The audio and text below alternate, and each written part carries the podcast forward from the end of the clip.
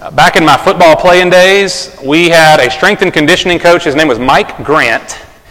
And he loved putting us through an obstacle course that he created called the Gauntlet. Doesn't that sound precious and fun? The gauntlet, it was, it was fashioned after, apparently, it was fashioned after training that was done for the Navy SEALs. Now, you can just tell by looking at me that I was amazing at it, right? Why are y'all laughing?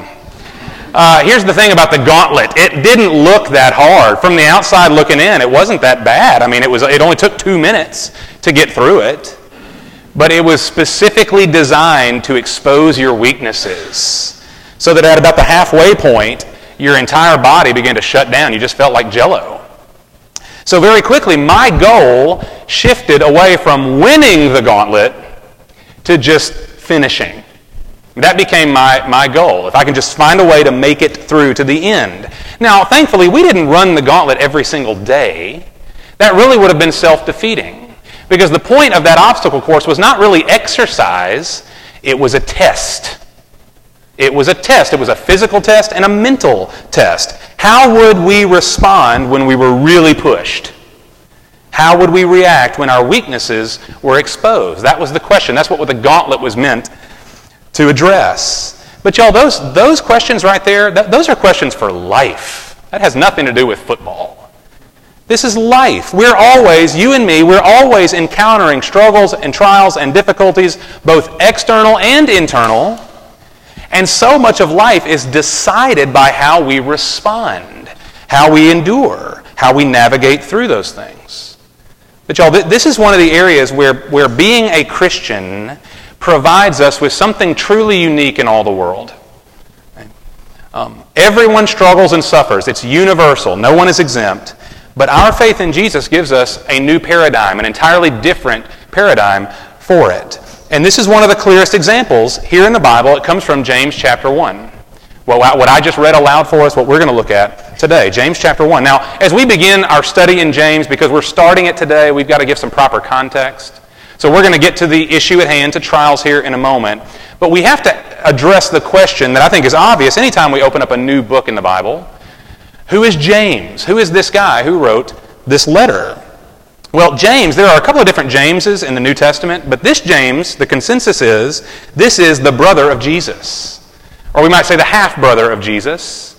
Jesus, of course, was born supernaturally of a virgin, but he had brothers and sisters who came after him. James was one of the natural born children of Mary and Joseph. Now, that's no small association, right? Being the brother of Jesus, a lot to live up to, I'm sure, for James. But here's the interesting thing James did not actually believe in Jesus for a long time. It, we, we read about it in John chapter 7. None of Jesus' brothers believed in him during his earthly ministry. That may seem strange to us, but that's what the scripture says. In fact, at different times, we're told that they thought Jesus was crazy. They thought he'd gone mad. They were not his followers, they were not his disciples. He was, in some sense, like a black sheep of the family at, at one point. But at some time, James did come to faith. Uh, not faith in his half brother, but faith in Jesus as Lord and Savior, all encompassing, life changing faith. Uh, the Apostle Paul tells us in 1 Corinthians 15 Jesus rose from the grave, and one of the first things he did after his resurrection, he made a special appearance to James. And uh, if you look into the book of Acts, Acts, which tells the story of the, the rise of the early church, James is prominent in Acts. He became one of the leaders of the church. He oversaw the council in Jerusalem. James was a big deal. Brother of Jesus, leader of the early church. He's an important person. But you notice how he starts this letter. Look, look back with me again at verse 1. He introduces himself, James, a bondservant of God and of the Lord Jesus Christ. James does not begin by holding up his credentials here or by reciting his association with Jesus, his familial relationship to Jesus, in order to earn points with us, his readers. No, James simply says, I am a bondservant, a chosen slave and servant of Jesus Christ, my Lord. Not my brother, but my Lord. Therefore, I write to you as one who lives under the sovereign grace of the Lord Jesus Christ. I give my entire life to him. I submit everything to him to serve him. Now, this is an incredible thing. We see this in the scripture. John, the apostle who was very close to Jesus, we see in Revelation when he sees the glorified Jesus in heaven, He does not give him a hug, he falls down as if dead. Okay? There is a way about the, the disciples, the apostles, that they don't hold up their credentials. Look how close I am to Jesus. They call themselves bondservants. They just love and serve him with their whole life. It's an amazing thing. So this is James. And James is writing, you see this in verse 1, he's writing to the 12 tribes who were dispersed abroad. Greetings. Um, he's writing specifically to Jewish Christians who made up the early church, uh, probably before the, the incoming of the Gentiles, which we read about beginning mainly in Acts chapter 10. James probably wrote this letter about 15 years after Jesus rose from the grave. This was an early letter, maybe the earliest letter of the New Testament. And it's, it's pretty clear, I think, up front that James is writing to these churches, not one church, but scattered churches. And they're scattered more than likely because they're being persecuted. They're being persecuted for their faith. And if that is the case, if that's really true, then it makes sense that James would write the way he does because he foregoes pleasantries. He says greetings and then he jumps right into the issue at hand the issue of trials. Look at verse 2. He says to them right off the bat, Consider it all joy, my brethren, when you encounter various trials, knowing that the testing of your faith produces endurance. And let endurance have its perfect result, so that you may be perfect and complete, lacking in nothing. This is a, this is a wonderfully backward scripture. And maybe if you've been a Christian a long time, if you looked at the scripture before, you, you may be used to it, accustomed to it. But think about it with fresh eyes here. This is backward. This is counterintuitive. This is contradictory to our nature to rejoice in hardship. It makes no sense. But it's consistent with how God works in the Bible. Uh, Jesus told us how God works, and it's always backward from our expectation and our intuition. That uh, Jesus said things like this Greatness, if you want to be great, you have to become servant of all. You have to be a servant. Uh, if you want to be strong, you have to first become weak. The Apostle Paul learned that lesson the hard way. Uh, abundance comes through sacrifice, comes through losing yourself. True life comes through denial of self. All of those ideas are backward. They're very difficult for us to stomach. But this one might take the cake. What James says here in, in, in verse 2 count it all joy when you suffer. This one might be the hardest of all to stomach, right?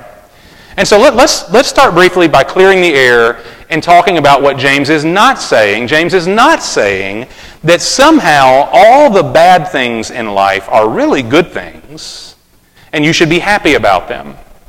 Okay? That's called, uh, I, don't, I don't know what the word for that is. That's, that's, that's just ignorance.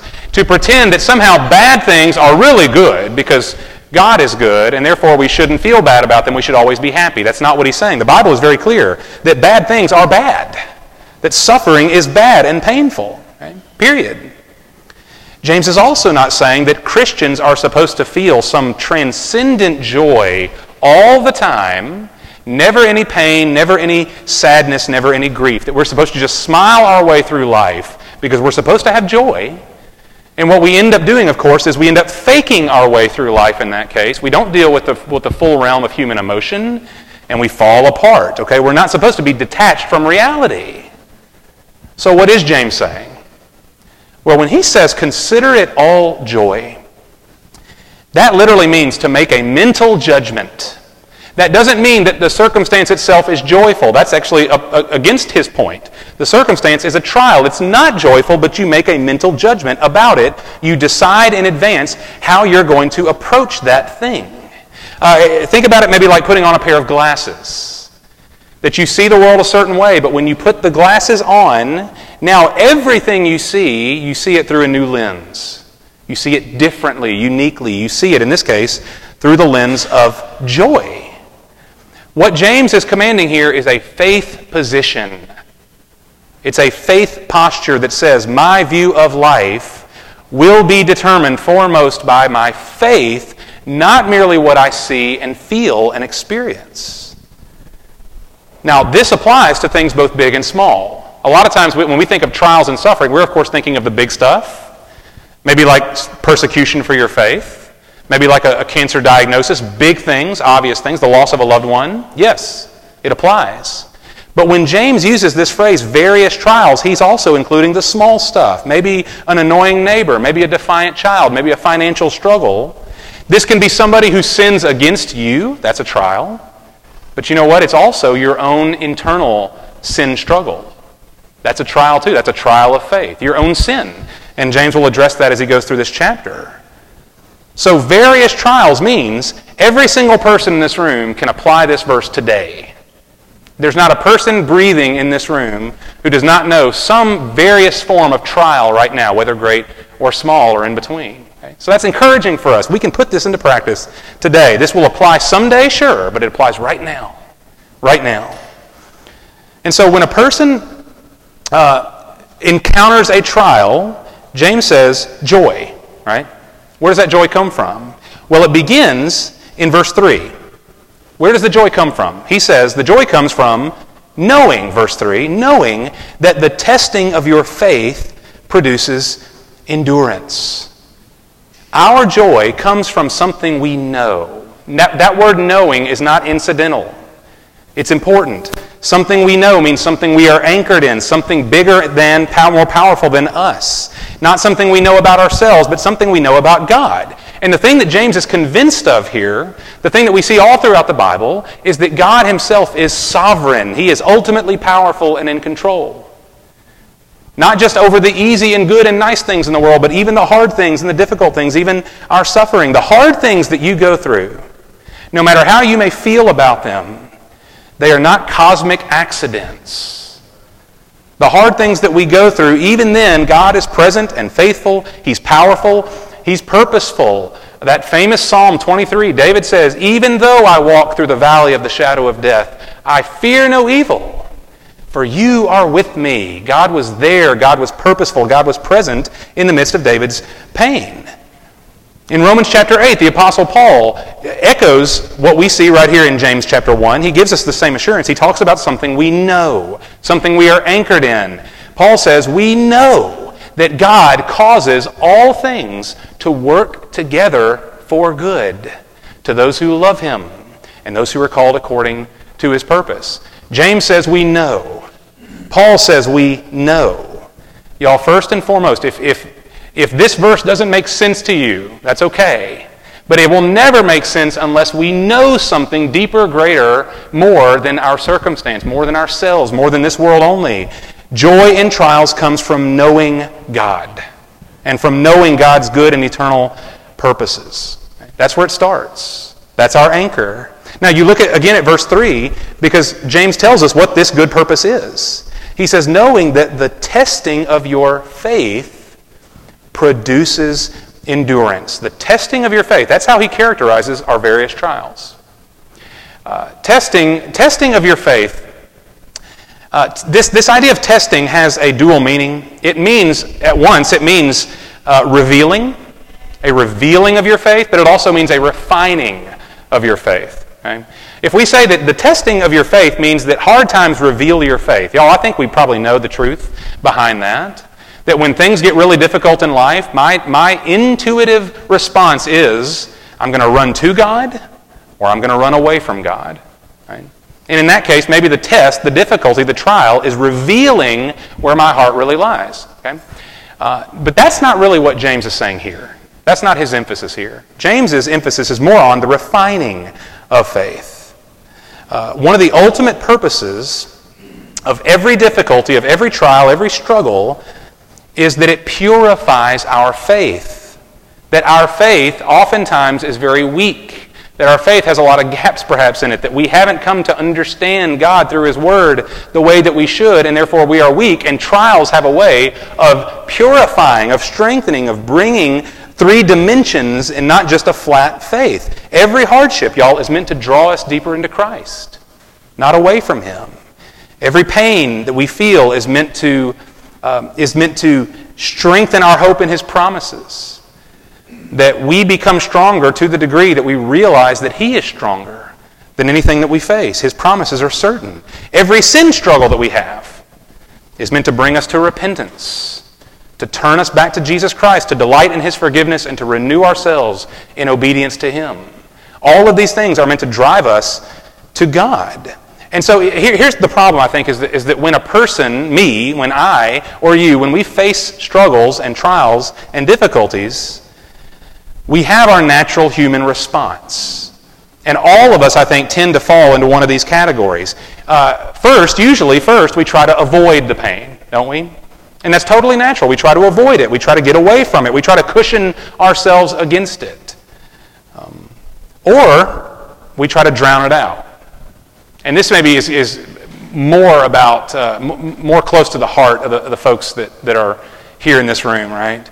We know we can't avoid all pain, but we can try to numb ourselves against it.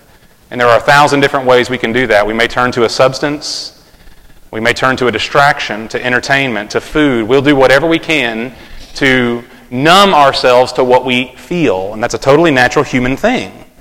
Then we begin to look for solutions. How can we solve this problem? Who can I sue to take care of my problem, right? So often that's, that's, that's our inclination. How can I take this to court and, and get beyond this problem? Or maybe we just fall into despair altogether. And for some of us, that may be the end of our suffering and pain. The, the last resort is to say, we just, I'm just going to give up. It's obviously not going away. It won't get any better. And so why even try? That's all very natural. That's human. But do you see what James is saying? That to be Christian is unique. To be Christian means that we are actually able to rejoice in trial, not because the trial itself is joyful. We're clear on that but because the trial grants us a fresh opportunity to trust in God, to depend on God, to turn to Jesus. The trial is going to show us more of Jesus. It draws us nearer to Jesus. Pain has a way of loosening our grip on the things of this earth. And anybody who's been through an extreme amount of pain, you probably can testify to this. That if we're trying to avoid pain, if we're trying to drown it out, if we're trying to solve our problems on our own, the more that pain comes our way, the more inevitable our suffering becomes, the looser our grip becomes on this world, especially if you're a Christian. Why would I root myself here? Why would I want to have a home forever here when here is so painful? When life is so chaotic and difficult, and God has promised something so much greater beyond this. We loosen our grip. Pain is meant to do that. This is the refining of your faith. Um, and, and James says it produces a real life result. This is not just theoretical stuff. He says, you see it, verse 3? The testing of your faith produces endurance. Now, this is an active idea. It's active endurance. It's not just patiently waiting till you get to heaven. It's more than that. It's an uncommon strength to bear up under the trials of life without being crushed by them. Everything uh, that you enjoy in this world, more or less, can be taken away by pain and suffering. But the Christian has a unique privilege in that we cannot ourselves be crushed because we have eternal life within us through Jesus Christ, and therefore we can endure even in the most difficult things. This is James is talking about a strength which God supplies that gives you the ability to navigate life now with confidence, with joy. Because you have a faith that even if the whole world around you crumbles, that you become stronger in the midst of it because of what's been given to you, what you have to stand on. Um, y'all, the more that, that life and pain purifies us, the more that our faith in, uh, brings about endurance, the more that we're tested, the more that we grow, James says, uh, the fuller, stronger, more complete we become. Okay? Now, this, we, if, I, if, I, if I talk about a temporary trial, we probably can nod our head to say, yeah, I went through that and it was terrible, but I came out the other side better, stronger, more character, more perspective. That's great, that's true. But see, what James is talking about is not just the little stuff, the temporary stuff that we can kind of get by maybe in our own strength, and sometimes that's how we do it. James is talking about the kind of endurance that even if it's a monumental, unsolvable problem, you will become something on the other side that only God can produce. Know, and therefore we don't get the credit. That's why the ultimate goal, look at verse 4. Endurance itself is not the ultimate goal. Verse 4 says, Let endurance have its perfect result, so that you may be perfect and complete, lacking in nothing. Um, I think this means that every, every trial that refines your faith, every trial that produces endurance, is accumulating within you and for you something perfect. I mean, James uses the word perfect, which I am very nervous about when I see the Bible say, you know, Jesus said, be perfect as your heavenly Father is perfect at the end of Matthew 5. I look at stuff like this and I think, I know I'm not perfect. And frankly, I don't think I ever will be. I know I'll never, I'll never be perfect. So how can, how can trial produce something perfect and complete? How can I lack nothing? Well, we go back to God. Listen, what James is promising is not of, of your own making. What James is promising is something that God produces. You can't perfect yourself, but God can. God will produce an effect, an outcome in you through your trials, through your faith, through your endurance that makes you something that He delights in. I think probably what James has in mind here, he doesn't give us specifics, but when he says that you may be perfect and complete and lacking nothing, that maybe he has uh, what we would call the fruit of the Spirit in mind. That God is producing a character, a godliness in you that only trial and difficulty and endurance can produce. Things like love and joy and peace and patience and kindness and goodness and faithfulness and gentleness and self control the fruit of the Spirit. That is the produce of God's Spirit. Things that we cannot manufacture within ourselves, but that God delights to produce in us. And so often those things come through endurance. God is making something out of you that is good and pure and eternally uh, wonderful. I mentioned earlier what Paul said in Romans 8. He talks about the fact that we know God causes all things to work together for good to those who love God and are called according to his purpose. Then Paul tells us what that purpose is. What is God's purpose for us? He says that we may be conformed to the image of his Son. God's ultimate purpose for you is to make you into the image of Jesus, to make you like Christ. And I think that that's the, the echo here between Paul and James. They're really saying the same thing. The perfect and complete outcome of all of our testing, all of our endurance is what? It's that we become like Jesus. And where we fall short in this life, and we will, we do, God has promised that He will bring us into completion in the day of glory, that He will glorify us with Christ, and we will share in His riches forever we will receive the fulfillment of that promise. Pain is part of the process, it's part of God's intended process. And so the joy we experience through trial, listen, it's not shaped like us. It's not shaped like the world. The joy that we experience is not, things are tough now, but it'll get better tomorrow. I know it will. Y'all, that's a faint hope. That may happen, but it may not. It probably won't. No, the joy is God shaped. The joy is God specific. It comes from knowing Him and trusting Him, seeking and depending on Him, drawing from Him the strength and the character of true faith. That's the joy that James is talking about here. It looks like Jesus because it comes from Jesus. And that's why even our trials, even the worst of things in life, can be an occasion for rejoicing because we now see through the lens of Christ. Now, I, that hopefully to you sounds wonderful. Doesn't that sound wonderful? But, but who, who here lives this way already? Like, who here would raise their hand and say, Y'all, follow me? Because I'm the, I'm the picture of faithful endurance and perfection in trials. I, I wouldn't raise my hand. N- none of us probably are living this way the way that we'd like to or the way that we know that we should. So, how do we actually turn the corner here? Most of us, I suspect, maybe all of us, when we encounter trials, we want James chapter 1 to be true. I want to feel this way. I want to respond this way. But more than likely, and if you're like me, you respond instead with either anger or anxiety or self pity or despair.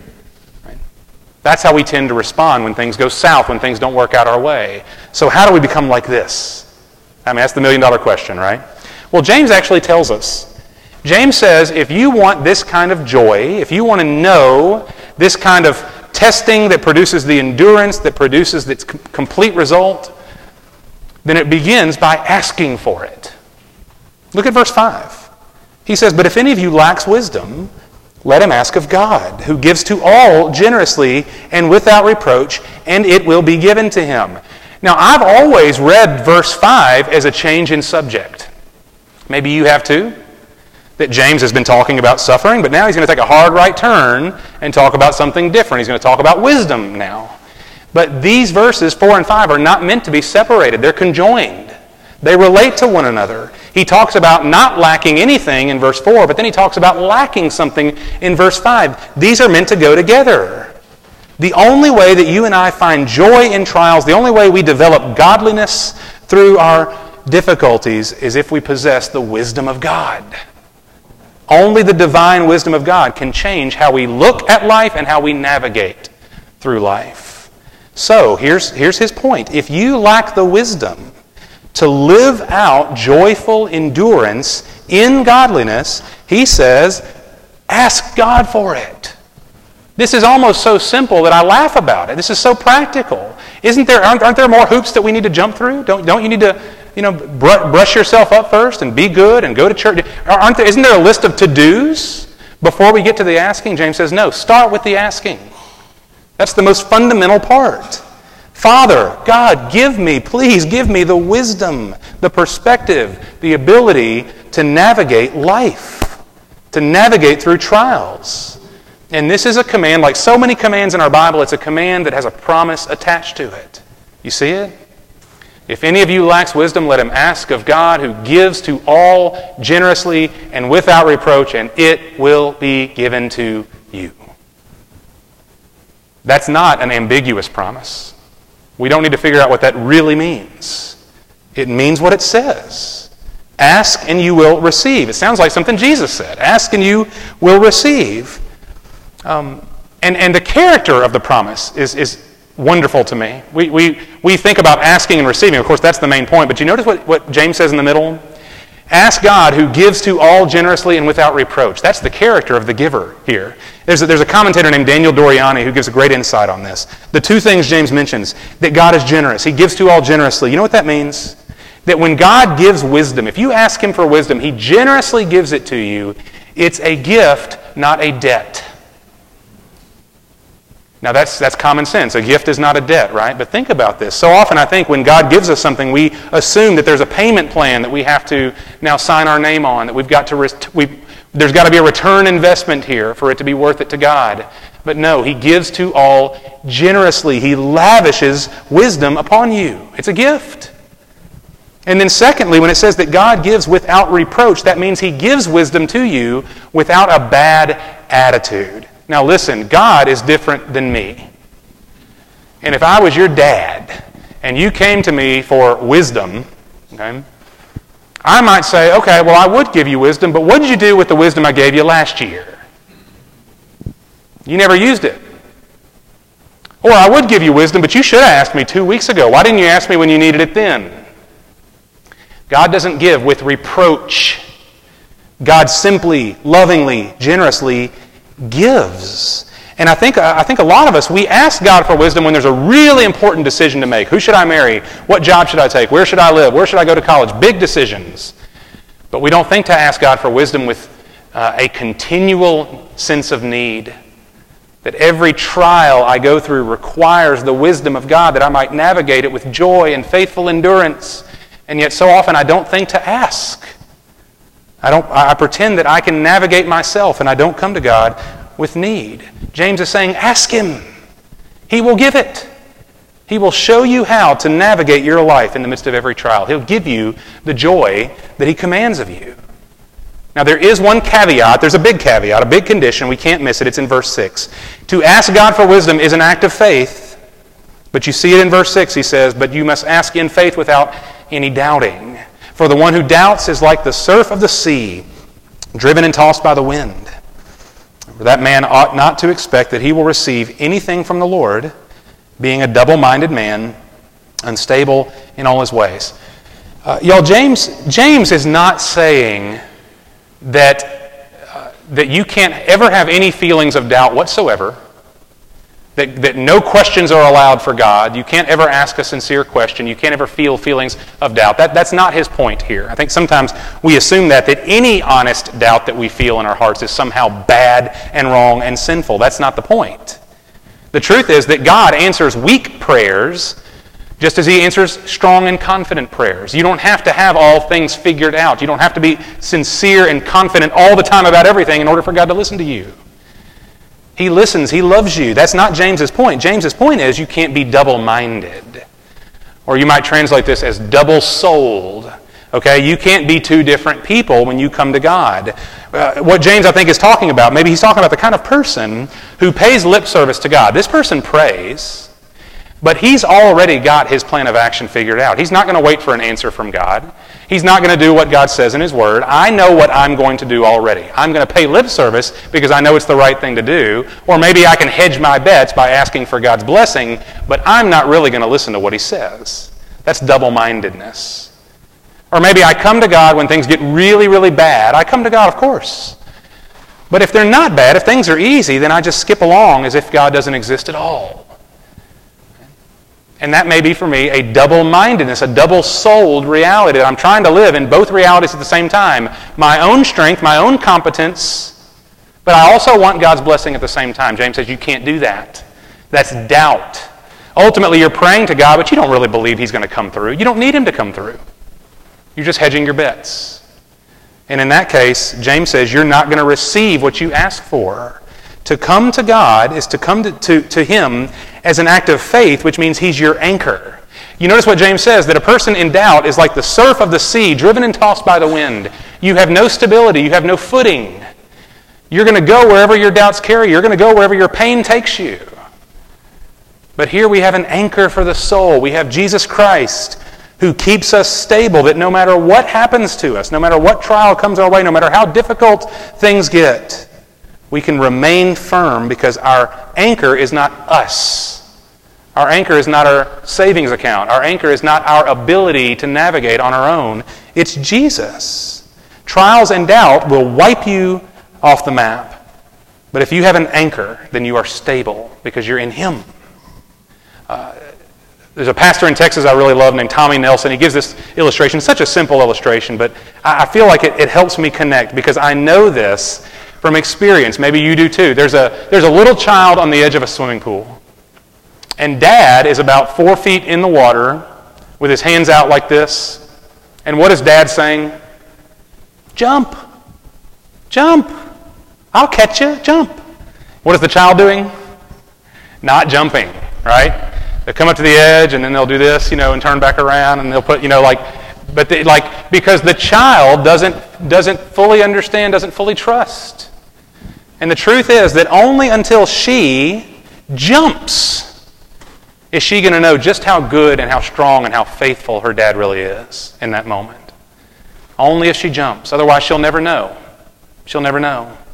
And for us to ask God for what we need in faith is to jump. Y'all, listen, it doesn't always make sense to us. This is, we talked about it, this is a backward scripture. I don't understand how, how trials can in any way be an occasion for joy and rejoicing. I don't understand that. It doesn't make any sense to me. Of course it doesn't. It's not meant to. It's a faith position. And until we're willing to ask, until we're willing to see through the new lenses of Jesus Christ, we're never going to know just how good and strong and able our Father is. You've got to jump. I, I, I, try my best to think about the original readers of a letter like this. It's so hard for us to do. This was 2,000 years ago. This was half a world away. Very different culture. Being persecuted for their faith. Most of us don't know what that's like. It's hard for us to put ourselves in the shoes of these early Christians who are scattered abroad and suffering for their faith. But I, I want to tell you this because this is, this is insult to injury for those who are opening this letter of James for the first time. See, they lived in a time and place, they lived in a culture where the dominant belief was if you are suffering, that is a sign of God's displeasure. God is angry with you. God is condemning you. That's why you're going through such a hard time. That's why things are working against you in life, is because it's because God's mad at you. And that was a very natural way to think. It was, it was prevalent across all religions. Only when life is good is God happy with me. When life is bad, I must have done something to deserve it. But in this case, of course, they hadn't. They're being persecuted for their faith in Jesus. So, how do you make this connection? When James looks at them right off the bat and says, Rejoice in your trials, feel joy when you think about your suffering and your struggle, where in the world does that come from? It comes from Jesus. And that's the obvious answer. James knew it, his readers knew it, but they needed to be refined in this reality that you find that joy, that endurance, that faith, you find it in Jesus. How? Because Jesus came to suffer. Jesus himself suffered not because he was condemned, not because God was displeased with him, but he suffered for you to remove condemnation. He suffered for you to pour out upon you all of God's love and mercy and kindness and compassion. The, the belief of the day that if bad things are happening, God must be angry, Jesus turns that on its head and says, He suffered to take away God's anger, to take away God's condemnation, and to grant you His mercy in its place. This was a message unlike anything that had ever been seen or heard before. That Jesus comes to us and grants us eternal, inexhaustible, pure joy. And it comes to us how? Through suffering. Through suffering. That's why I say that the Christian life is utterly unique in the world. Everybody suffers, everybody goes through trial, but it's the suffering of another person on our behalf that saves us. You are saved. If you are a Christian, it is because uh, not because you entered the crucible of trials and came out the other side. If you are saved, it's because someone else was crucified for you. And by faith in him, you now have life in his name. Um, y'all, every religion addresses the issue of suffering. They have to, because it's so universal. Every philosophy tries to address the issue of suffering, and we always do it in one of two ways. Either we try to explain it as to why it happens, or we try to advise people how to deal with it, right? That's really all we can do. Try to explain why suffering happens, and then try to advise people how to deal with it. But y'all, you understand this? Only Christianity, only Christianity tells us that God Himself suffers. God Himself suffers. Through Jesus Christ, God entered into our suffering and then went through the ultimate suffering for us. That's why we can have joy in suffering. A joy that makes no sense based on circumstance. But if we know a God who was willing to suffer for us, then we can live and, and see now through new lenses. How do you know that God is really going to vindicate you in all your pain? How, how can you know that true perfection and glory really awaits you forever and ever in heaven? How can you know that, like Romans 8 says, all things, somehow, all things are going to work together for good? How can you know it? Only if you know Jesus. Only if you see Jesus, Jesus himself, as the ultimate sufferer, the true innocent sufferer who died on your behalf and who was raised again to glory. And now he has become the anchor for your soul. That in the, in the midst of all of life's trials and difficulties, in the midst of all of our struggles that, that toss us back and forth and threaten to wipe us out entirely, we have an anchor for ourselves, an anchor for joy, for hope, for endurance for wisdom, everything we need to navigate this life. All that you are and all that you'll become are wrapped up in Jesus Christ. Not a better version of yourself, but in the person who loved you and gave himself up for you. This is the backward, strange, and wonderful joy that is available to us if we're simply willing by faith to look through the lenses of Jesus Christ. Let's pray. Father, we, we recognize this morning, I recognize this is so much easier said than done. And I pray, Lord, that in no way, in no way have I painted this as an easy thing, um, as, as something that we can just flip a switch on. No, Father, this is pain is painful. Bad things are bad.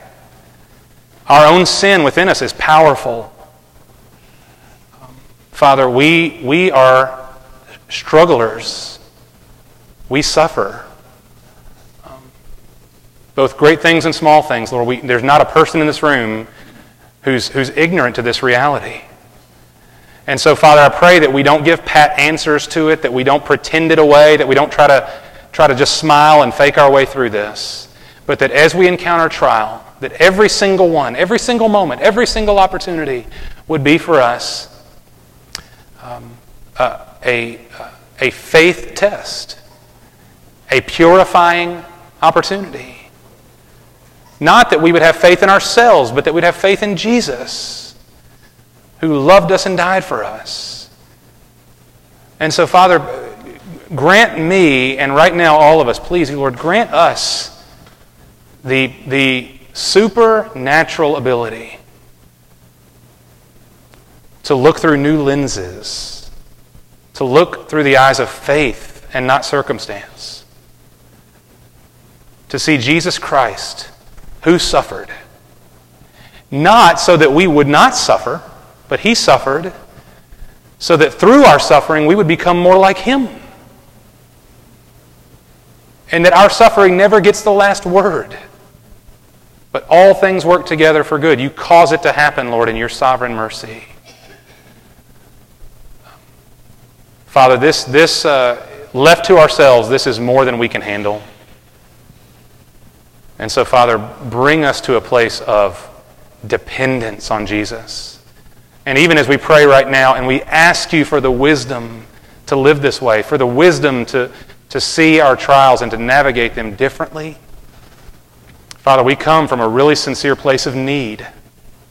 And help us, Lord, if we're prone to pray with lip service, but secretly we've already planned out our response, that, that, we, would, that we would stop and acknowledge the hard truth that apart from you, we can do nothing. We need you. We need you. Lord, I pray that wherever, wherever we find ourselves this morning in our trials, whether small or great, uh, that we would be refreshed in what is true, that we are not left to ourselves, that we are not people who cross our fingers and hope that it will be short and it will get out clean on the other side. But we are a people built on the very foundation of Jesus Christ, anchored securely in Jesus. And therefore, our joy looks like Jesus because it comes from Jesus. And I pray, Lord, in that way we would be utterly unique in the world. We suffer just like everybody else. But Father, let it be an occasion for rejoicing in you. And let it be so. Make it true, we pray. In the merciful name of Jesus Christ. Amen.